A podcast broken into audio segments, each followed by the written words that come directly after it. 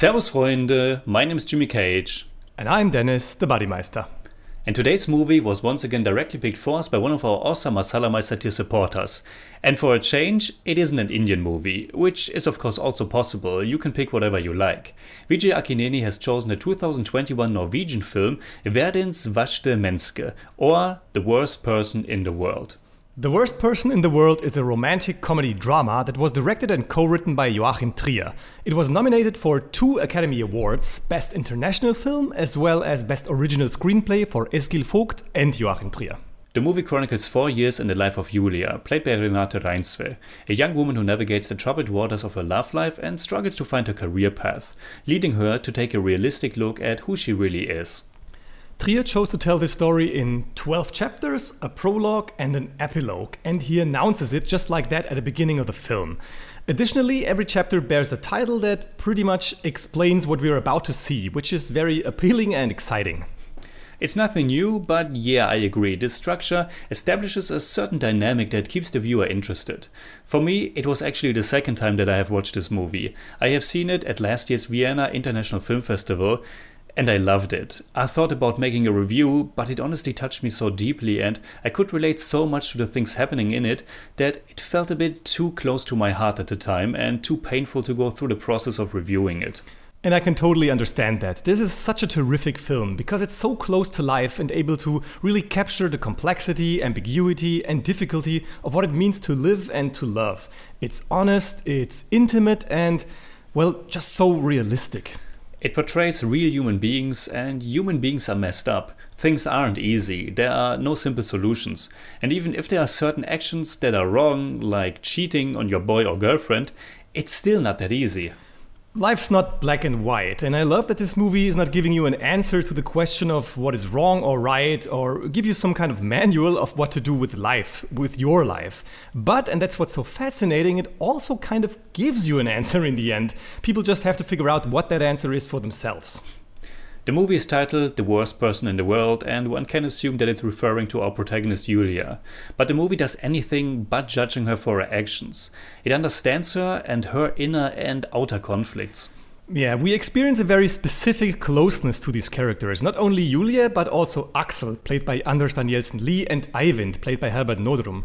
This closeness, of course, hails from the way the movie is shot, but also from the wonderful writing, which presents us with moments of pure intimacy. And oftentimes we're not just observers, but participants. It challenges the audience to relate and reflect, and at least I could so much relate to the film.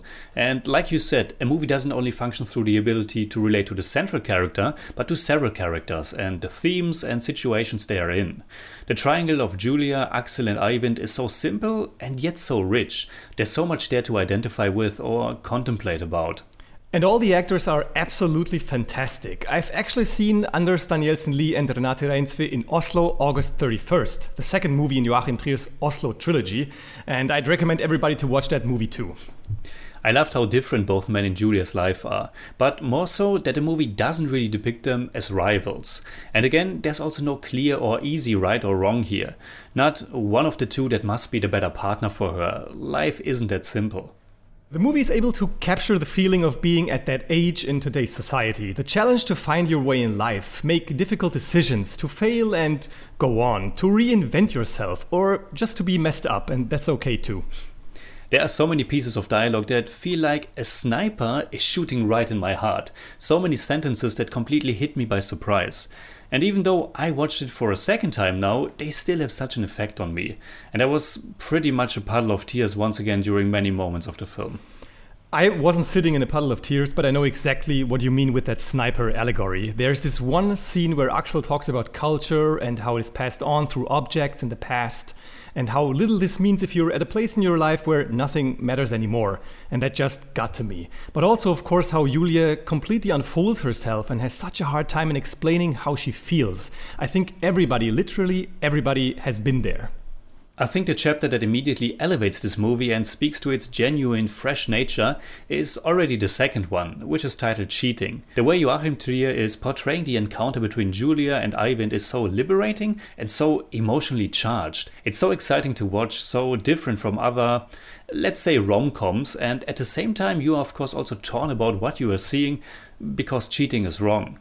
The film has a fantastic and natural flow, wonderfully capturing the erratic nature of our protagonist. Some chapters are deeper and more meaningful, some are just very short and fun, but all of them add something to the whole thing. It feels so coherent. At the beginning, it reminded me of some of Woody Allen's best movies like Annie Hall, but it's also reminiscent of Sofia Coppola's work.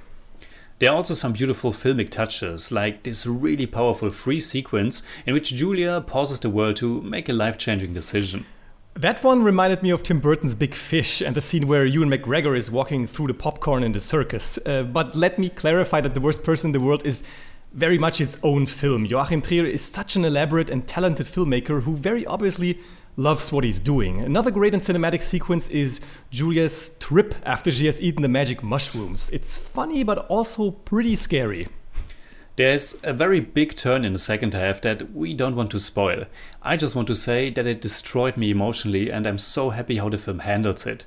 Something like this can come across as very cheap, shallow, and manipulative in other movies, but the way Joachim Trier handles it and how the actors are conveying what they go through is really remarkable. Yeah, I agree, but that turn is still one thing and probably the only thing that I'm a little unsure about. I don't know what to think about it. The way the movie handles it is good, but I'm just not sure how I want to handle it. That's totally alright, Bodymeister.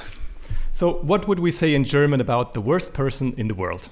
The Worst Person in the World ist ein gedankenvoller und zutiefst emotionaler Film, der mich persönlich genau zum richtigen Zeitpunkt in meinem Leben getroffen hat.